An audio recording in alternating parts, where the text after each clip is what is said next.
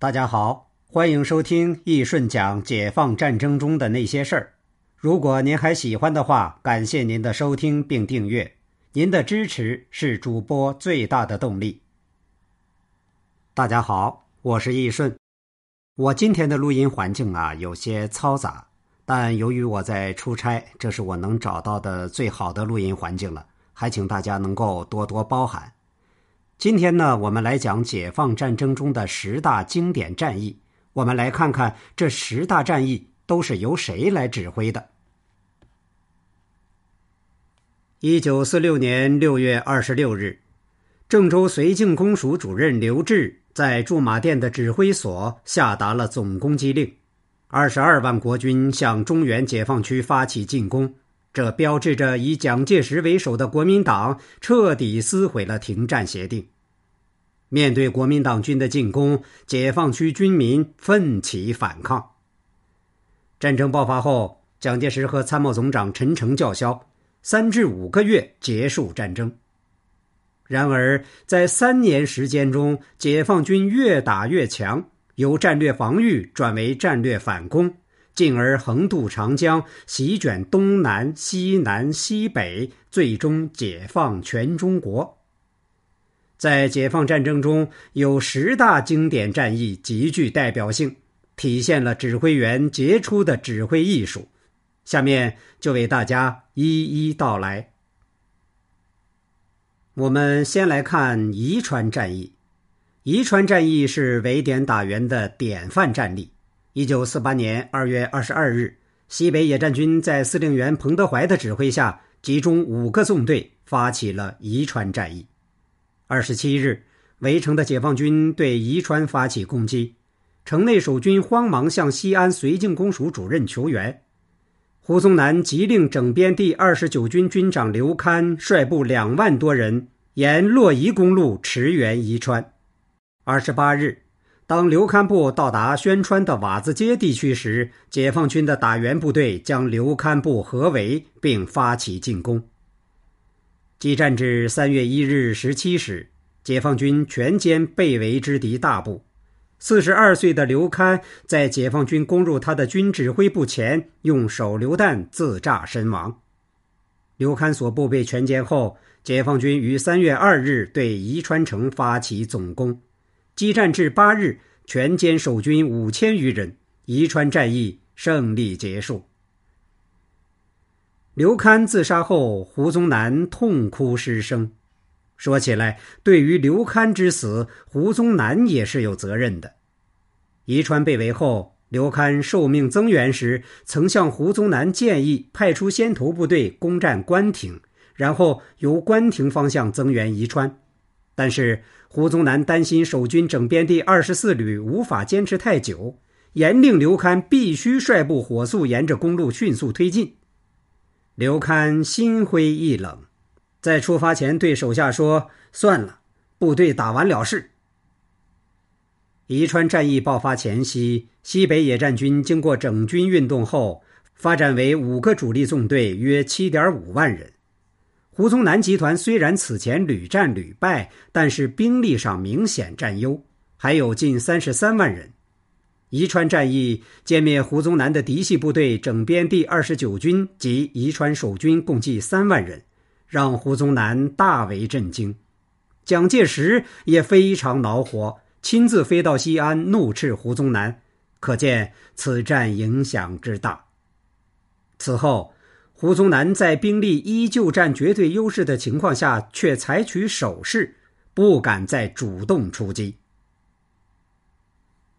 我们再来看鲁西南战役。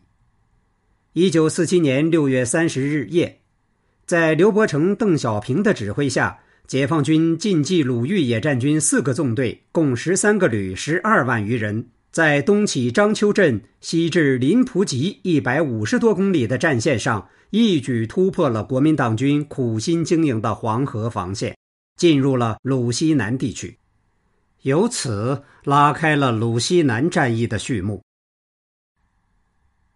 阳山集之战是鲁西南战役中最重要的一战，此战解放军全歼了被包围在阳山乡附近的整编六十六师。俘虏师长宋瑞珂。值得一提的是，宋瑞珂被围后，在率部顽抗的十几天中，国民党的援军部队畏缩不前，并没有及时相救，将有军有难、不动如山发挥到了极致。下一个，我们来讲一下平津战役。平津战役是三大战役中的最后一个战役。此战，解放军以伤亡三点九万人的代价，歼灭及改编国民党军三个兵团、十三个军、五十个师，共计五十二点一万人。天津之战和北平和平解放是平津战役的两个代表事件。天津之战，解放军集中二十二个师，约三十四万人，五百六十门大炮，并出动了坦克部队。战前，天津国民党守将陈长捷认为至少能守一个月。结果，从一月十四日上午十时解放军发起总攻，到十五日下午三时天津全城解放，用时仅二十九个小时。一九四九年一月二十二日，国民党华北剿总总司令傅作义按照协议，让所部二十五万守军陆续撤出市区，接受解放军的改编。三十一日，解放军正式入城，北平和平解放。傅作义率部接受改编，意义非常重大，极大动摇了国民党军的军心。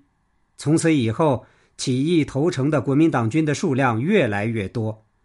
到了后来的大西南战役中，甚至出现了整个兵团的国民党军向解放军投诚的场景。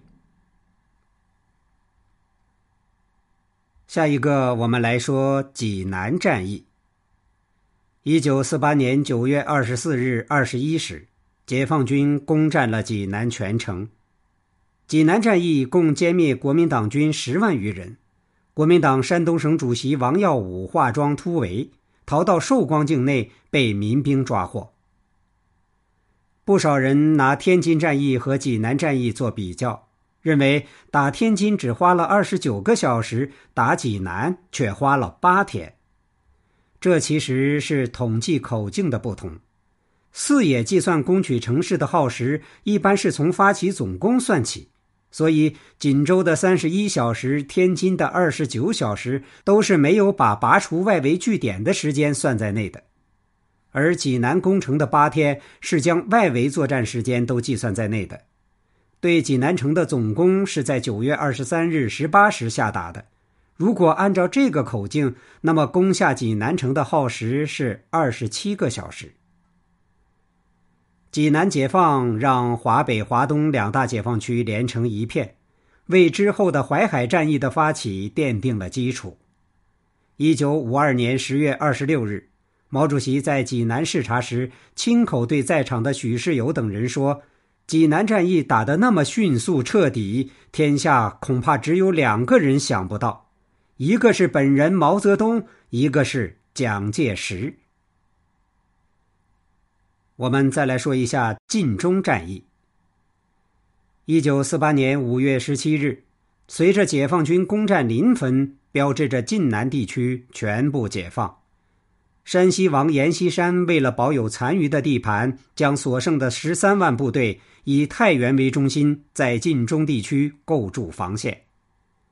六月初，正值晋中平川小麦将要成熟，阎锡山在到处强拉壮丁的同时，派出大批部队准备抢粮。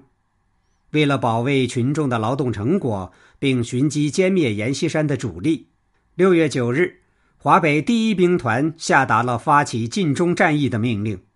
六月十八日，晋中战役打响。当时徐向前所指挥的六万余人，大部分都是由地方部队改编而成。在连续一个月的作战中，徐向前以少胜多，以灵活多变的运动战歼灭阎锡山部主力十万余人。晋中战役，阎锡山损失了大部分的精锐。之后只得将残部收拢太原，依靠坚城顽抗。